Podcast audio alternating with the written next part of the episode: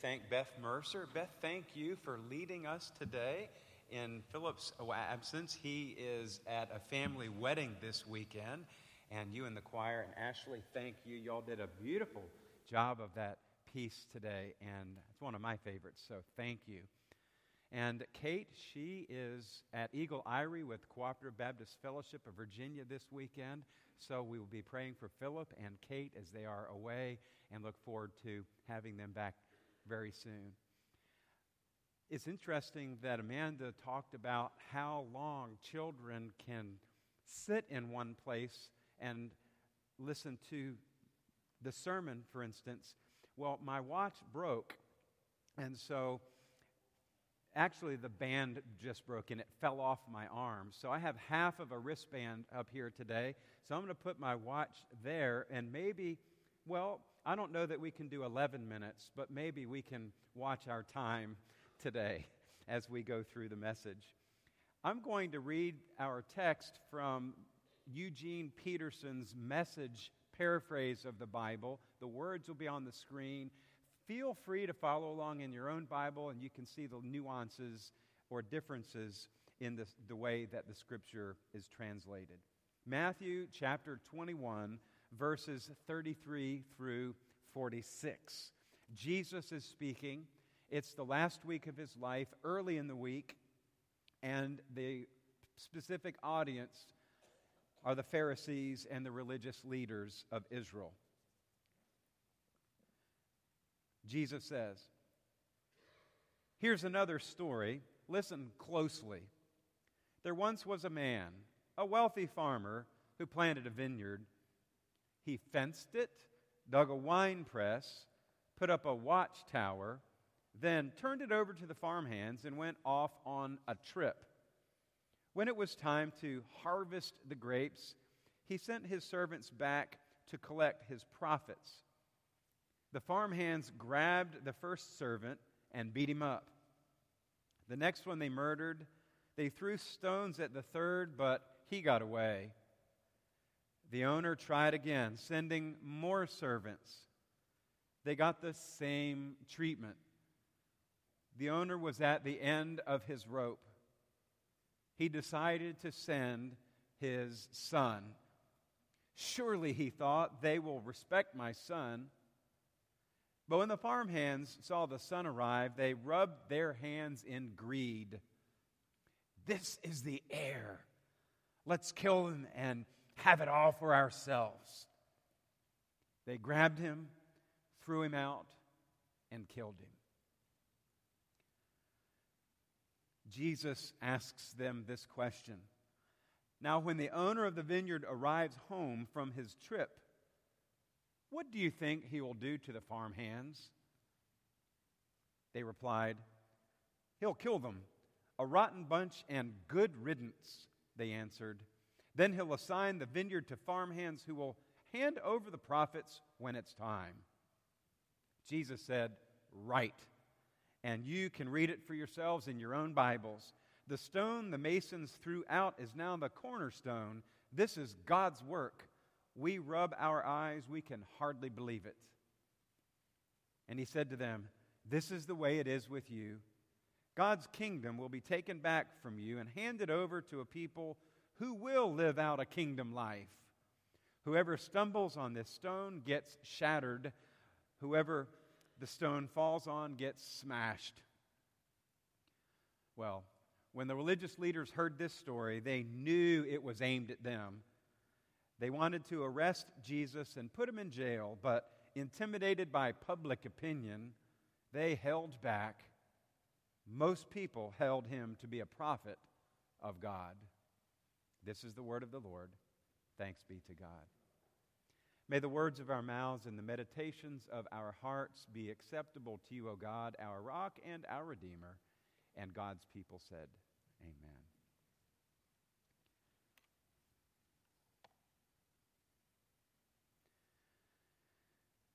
Sometimes conflicts between people can really get out of hand.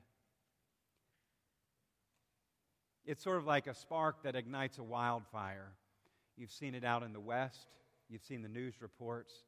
Before too long, the small spark or the cigarette that's thrown aside the road is out of control. Maybe for you, that conflict is an angry customer in your workplace. And no matter what you say or do, you just can't please them. You can't make them happy. Maybe it's your boss. Maybe it's the coworker in the cubicle near you, and there's an issue, and nothing you say can satisfy. Or maybe it's your marriage if you're married. Your marriage might be like an off balance washing machine when it's on spin cycle. Even churches can get upset about stuff. Conflict happens. And in my experience, almost in 20 years of ministry, it's not usually about theology. Usually it's about things like finances, worship style, worship time, where we worship, how we worship, the rooms we use in the church, unrealistic expectations of clergy, those kinds of things. Conflict can get out of control if it's not dealt with appropriately, biblically. Even neighbors can get in conflicts with each other. I read earlier this summer about two neighbors in a Chesterfield County development who are now in a legal battle.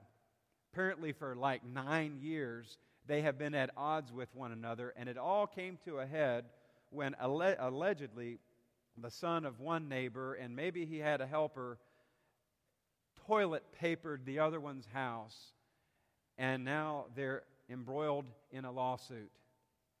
Why can't people just work things out? And then there's the neighbor that I read about out on the West Coast, two neighbors actually.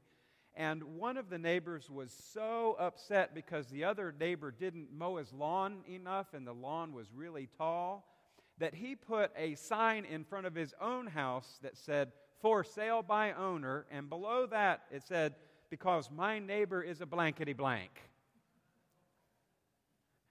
Not only was that sign in the front of the house, but a second identical sign was out behind the house, just happened to be on the fairway of the golf course they overlooked. And when golfers came by, they took photos of it with their phone and posted them, and it went viral. Now, those people are involved in a lawsuit. No one likes conflict. We get upset and distracted. We stew over the situation. It can consume us and distract us from what God really wants us to do in life. I say all of these things to preface the text we are reading today that Jesus had conflict with the religious authorities of Israel from the very get go of his ministry. Those after him were among the religious elite, the Pharisees, the Sadducees, the teachers of the law. Right after the call of Matthew as a disciple, for example, where Jesus had dinner with the scum of society, tax collectors and other sinners, prostitutes, he was getting a hard time from the religious leaders. In the eyes of the Pharisees, Jesus was hanging out with the quote, wrong people of society. Soon, Jesus was doing so, uh, other so called inappropriate things to offend the Pharisees. He violated the Sabbath regulations that they were imposing upon the people. Jesus healed a man on the Sabbath. And as early as Matthew chapter 3 verse 6, the Pharisees were conspiring with other religious leaders have how to destroy this Jesus. In other words, they were out to kill him from the very beginning. I wonder if Jesus knew how intense their hatred of him really was. So, our immediate context is Jesus and the courts of the temple early in the Holy Week. That's early in the last week of Jesus' life. Inquire, you might say, Pastor Bob, why are we in a text in the Holy Week in the fall? What's the point? when we look at the Christian year and we walk through the parables of Matthew as we are doing uh, under the, the lectionary, which is a three year guide of Bible preaching and teaching, we see that we cannot isolate these texts just to the Holy Week, but rather, when they speak of the kingdom of God, it compels us to focus on the kingdom of God all year long. And these uh, the sequence of parables that we've been studying in Sunday school and in church helps uh, to compel us to keep the kingdom of God and what that really means for us in 2017 in front of our eyes all of the time. Three years had passed in Jesus' ministry, and the conflict that he was experiencing had grown more and more intense. And if you read Matthew 21 through 24, you'll see that the conflict between Jesus and the Pharisees reaches epic proportions. One commentator says there are some 13 different incidents of a growing conflict and tension between Jesus and the Pharisees, just in those three chapters. This is the final week of his ministry. Jesus continues to relentlessly preach what is right and just and true. Jesus spoke in parables to help those religious leaders to see their offensive ways. Maybe, just maybe, with the Holy Spirit at work, they would humble themselves and repent and change of their wicked ways. Jesus comes in and he overturns the tables of the money changers. He said that temple leaders had made God's temple into a den of robbers. It's supposed to be a house of prayer. You've turned it into a den of robbers. Jesus came out of the temple and saw a fig tree in leaf but not in bloom and cursed the tree and said, basically helping us to see that the Pharisees were like a tree, green and lush with absolutely no fruit to bear. Jesus told the Pharisees that the tax collectors and prostitutes would get into heaven before they did. I'm sure that went over really well. He called them a bunch of hypocrites. The Pharisees were the symbolic children of those who killed the prophets in the Old Testament, and they killed John the Baptist, and they were going to kill Jesus as well. Jesus did not spare truth. Jeremiah 7 25 and 26 help give us some background. But they did not listen or pay attention. Instead, they followed the stubborn inclinations of their evil hearts. They went backward and not forward. From the time your ancestors left Egypt until now, day after day, Jeremiah writes, Again and again I sent you my servants, the prophets, but they did not listen to me or pay attention. They were stiff necked and did more evil than their ancestors. Speaking of the religious leaders, even in that day. And then in Matthew, at the end of the Beatitudes in chapter 5, Jesus says, Blessed are you who are, when people insult you or persecute you and falsely say all kinds of evil things against you because of me, rejoice and be glad because great is your reward in heaven. For in the same way they persecuted the prophets who came before you. And one other verse is as Stephen testifies before Saul, who would be the Apostle Paul, and those who are persecuting him, getting ready to stone him. He says, You stiff necked people, your hearts and your ears will, are uncircumcised. You are just like your ancestors. You always resist the Holy Spirit. Was there ever a prophet your ancestors didn't persecute? The messengers God sent is there ever one of those you didn't persecute? They even killed those who predicted the coming of the righteous one, speaking of Jesus. And now you have betrayed and murdered him, you who have received the law that was given through angels, but have not obeyed it. So you can see the past history that has culminated up until the present day of Jesus there in the temple. Jesus speaks to a, a greater context as well. He speaks to the disobedience of Israel and how its leaders, in particular, have ignored and persecuted and killed the prophets. It also applied to the church that Matthew was addressing that day, in that time period later in the first century. And the parable also speaks to us as Christians today. As we live as God's kingdom people, we must be compelled to stop and listen to the voices God uses. Often we don't want to hear it. And often these voices are from overlooked people in unexpected places from different walks of life. So let's unpack Jesus' parable briefly and then look at how he, in a prophetic voice, confronts the Pharisees once again. And I believe that there's a message for us in this. By the way, I have never preached from this passage before. Um, it's hard. if you've read it, if you've been in Sunday school hearing it, if you're a Sunday school teacher and you're teaching it, this is not easy. And it's more comfortable for us to look at one of the other texts for that particular Sunday. The alternative Old Testament reading for today is the Ten Commandments. We know that one, don't we? Right? We, we, we could have gone there today and had a nice message and, and avoided this parable. But these are words of Jesus too. And so we, we've got to we've got to look at the, the whole of the canon as we go through month to month, year to year as God's people. So the setting here is Jesus giving this parable to these religious leaders, and he's using the illustration of a vineyard. And in the Old Testament, Israel was referred to as God's vineyard, and there was responsibility given to those who were to steward it, to lead it. Those religious leaders, and they had disobeyed and they had failed in their responsibility. And Jesus, he comes to them and he, and he says, Let me tell you another story.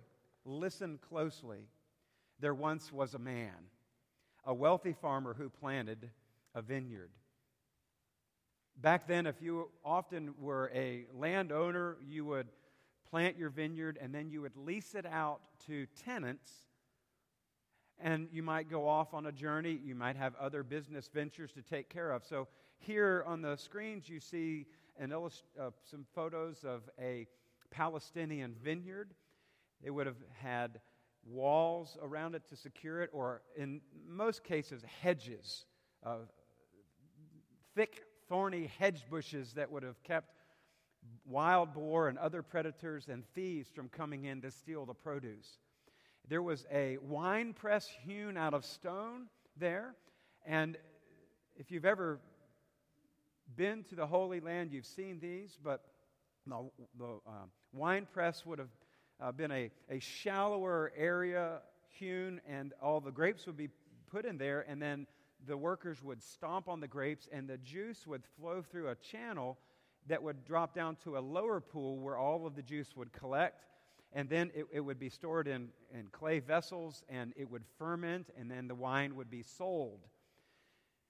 This landowner planted the vineyard, he had all the people involved to do that, and then he went away.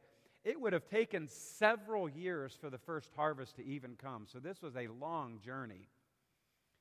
And instead of coming back himself the first time, he sent his servants to collect from the tenants. When they came, you heard read in the parable, the tenants who were responsible for the vineyard killed the servants. The landowner said, Well, let me try again. And he sent more servants, and the same thing happened. These servants illustrate the prophets of Israel. That God would say, the, these, these people are not being responsible. I'm going to send these prophets, and I'm going to do it again. I'm going to keep trying. Nothing worked. Finally, the landowner said, I'm going to send my son. Surely they will revere him. Surely they will respect my son when I send him. And he will be able to collect that which is due, his portion of the produce. Well, Jesus says in the parable, they killed the son too. This parable is an allegory. The landowner is God. The tenants are the Pharisees who are responsible for overseeing and producing fruit. The servants are God's prophets and the landowner's son, well, we see that as Jesus himself. And Jesus is bringing an indictment on religion that has failed, people who have not obeyed God, people who claim to be religious, claim to be followers of God, but had produced no fruit or had produced the wrong kind of fruit. This is a parable of judgment. And at the end of the parable, the Pharisees who heard it knew exactly what Jesus was talking about. They knew that it was about them. And Jesus is saying, folks, there are going to be others now who are going to be stewarding this vineyard. They are the least expected. They are the tax collectors and the prostitutes. They are the people that you have overlooked, that you have criticized. There is going to be a new day. There will be Jewish people, there will be Gentile people, all together stewarding this vineyard, being responsible for this vineyard, producing the fruit that God desires. It's certainly a message they didn't want to hear, but it was a message that they needed to hear. There's an interesting play on words that's happening in the text. The landowner leased the land to tenants. The Greek word implies a giving away. When you lease, you allow someone else to have authority. There's a giving away. The rent the landowner was looking for was a paying back, the giving away and a paying back. And when we study this parable, we see that God is giving away authority to his leaders. God is giving away authority to his church. And the, the rent, the, the paying back, is the fruit. And as Christian people today, we can interpret this parable to say that the paying back to God is the fruit of righteousness. It is serving, it is giving, it is going, it is praying. It's all of these things. God desires for his people to produce fruit. I believe that's what you talked about in your, some of your Sunday school classes today. Now that you are saved, what are you going to do with what God has given you and me? In Matthew's gospel, over and again, the answer to that question is that we are to bear fruit, fruit that will last. So there are some questions for all of us to consider today. Number one, who are the messengers God sends to us today? In the old days, the messengers were the prophets who continued to come, and we've already heard what happened to them. Who are the messengers that God sends us today? Young people, I suggest that your parents are messengers, your mom and your dad, people who love you, often share things with you that you don't like or don't want to hear, but need to hear. Your parents can be those messengers, your teachers, your Sunday school teachers.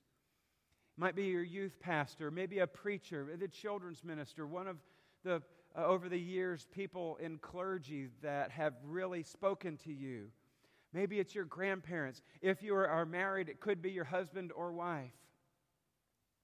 How many of you watch the show This Is Us? Yeah, we watch that at home. And in the story This Is Us, which is in its second season, the main character, Jack, has an alcohol problem. And in, I believe, the last episode, he and his wife are dealing with this. And he says, I'm going to have to deal with this alone. And I believe in a prophetic voice, she said, No, Jack, she said, we are going to deal with this together. We've always dealt with our problems together, and this is no different. Spouses, in marriage, often God will speak through one of you to bring prophetic voice to the other. If one of you has a drinking problem, it might be that that spouse says, You've got to start going to a meeting. We've got to beat this. We've got to get through this. It might be that you are a workaholic and your spouse, through a prophetic voice, says, We've got to make some changes because you're not home enough and the kids are growing up too fast and you're missing out. It might be a close friend, it might be a coach, somebody who speaks a word of God to you. God speaks to us through the Bible and through worship and through prayer, but God speaks also through other people in our relationships and in the church. Who are the messengers God is sending to you? Second question What is the fruit that God expects from us? It's more than just religion, folks. Fruit is not just attending something or checking a box, fruit is spirit led. But the fruit of the Spirit is love, joy, peace, forbearance, kindness, goodness, gentleness, faithfulness, and self control. Against such things there is no law. Fruit is also righteousness. What does the Lord require of you, says the prophet Micah? To act justly, to love mercy, and to walk humbly with your God. And fruit is that which is worthy of repentance. Matthew 3 8 and then 10. We must bear fruit. The good fruit comes from the good tree, and it happens so naturally from believers that we often don't realize we have produced it. The work is of God. But the key to producing good fruit is staying connected and rooted to God. And one other example of this fruit is from Rick Warren's Purpose Driven Church. You all have been through that, I know, in the past. And he says that the word fruit is used some 55 times in the New Testament, and there are a variety of results. Some of them are as follows repentance, practicing the truth, answered prayer, an offering of money or other offering given by believers. Christ like character is that fruit. Or leading unbelievers to Jesus Christ, to a saving relationship, trusting relationship with Jesus Christ. God is so pleased when one turns of their ways and receives Him as Savior and Lord. The fruit of a believer is indeed another believer. We believe that. What fruit does God expect of us? And then a couple of questions for application as we close. What is keeping you and me from bearing fruit in the kingdom? I don't know about you, but one of the things I struggle with the most is busyness. Just plain busyness. And what gets edged out? Our time with God. What do you think gets edged out in the pastor's week? What do you think? And any guesses what gets edged out in my responsibilities in an ongoing week? Family time can, absolutely, yes. But in, in my work, it's the sermon. The temptation is to be so busy and to engage in everything that we feel like we need to and the sermon can get edged out. And that which God desires for us to hear on Sunday can get pushed out if we're not careful. And so that's a prayer for me. I, I ask you to be, be praying for that. I just wanted to be real with you. Busyness, the, the fear of the unknown. Sometimes we don't engage in something because we're afraid of it. Or there may be people God desires we interface with connect with, share with, who are from a different religion or culture or race than we are, and we back off because we are uncomfortable and afraid of going there. Or maybe it's distractions or clamoring voices that compete for your attention. Maybe there are prejudices in our past history that keep us from being fruitful. It could be just a plain lack of commitment, thinking, well, somebody else will take that responsibility. I'm not going to worry about it. And then, what is keeping our church from bearing fruit, brothers and sisters? What is it? Maybe we expect people to come to us.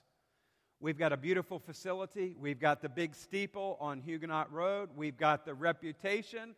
I've been in Richmond since 1995 when I started seminary, and right away I heard about Huguenot Road. Some of the students that interned here were in seminary. You remember Mark Tolley, who was here years ago? I graded his Greek papers.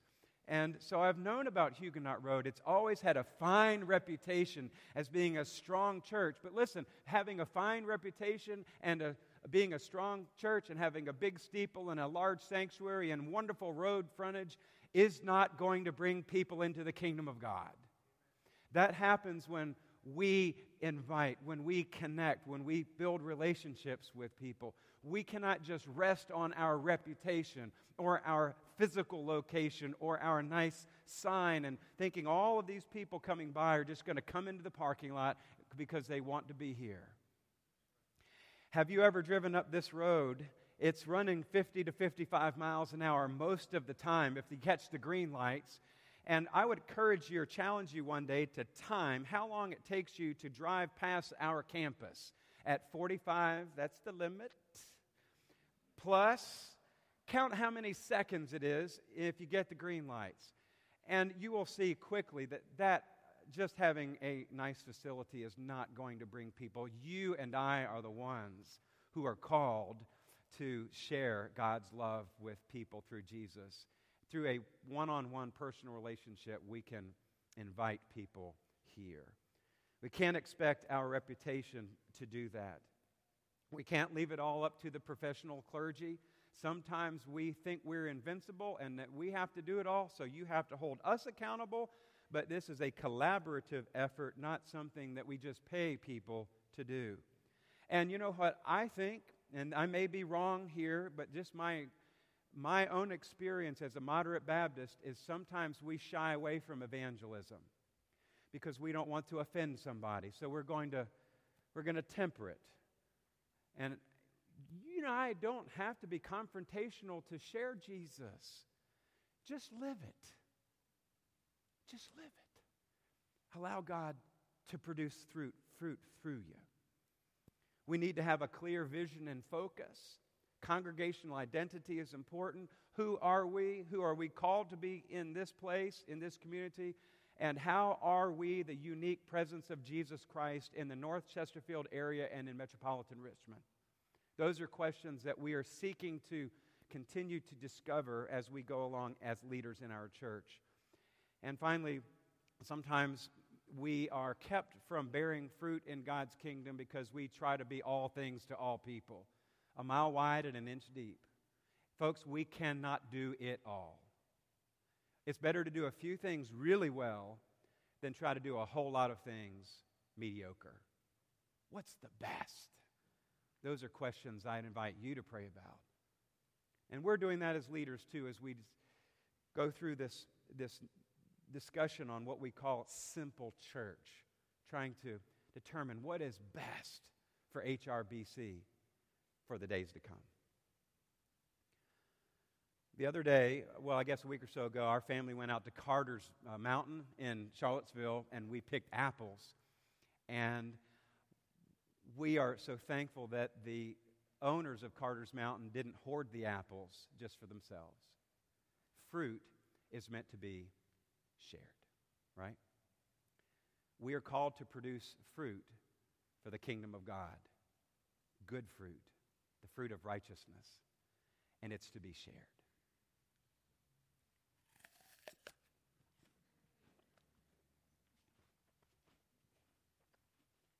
My, I'm so glad that they didn't keep it all to themselves. Let's pray. Lord, help us as stewards of your vineyard to be faithful, to seek righteousness, and to be the hands and feet of Jesus as we seek to live in the kingdom of God. We can't do that on our own. We must surrender to you and simply obey. Help us to put aside all of the distractions so that we might hear your clear voice, the messengers that you send, and the message they have as we face the future as your people. In Jesus' name.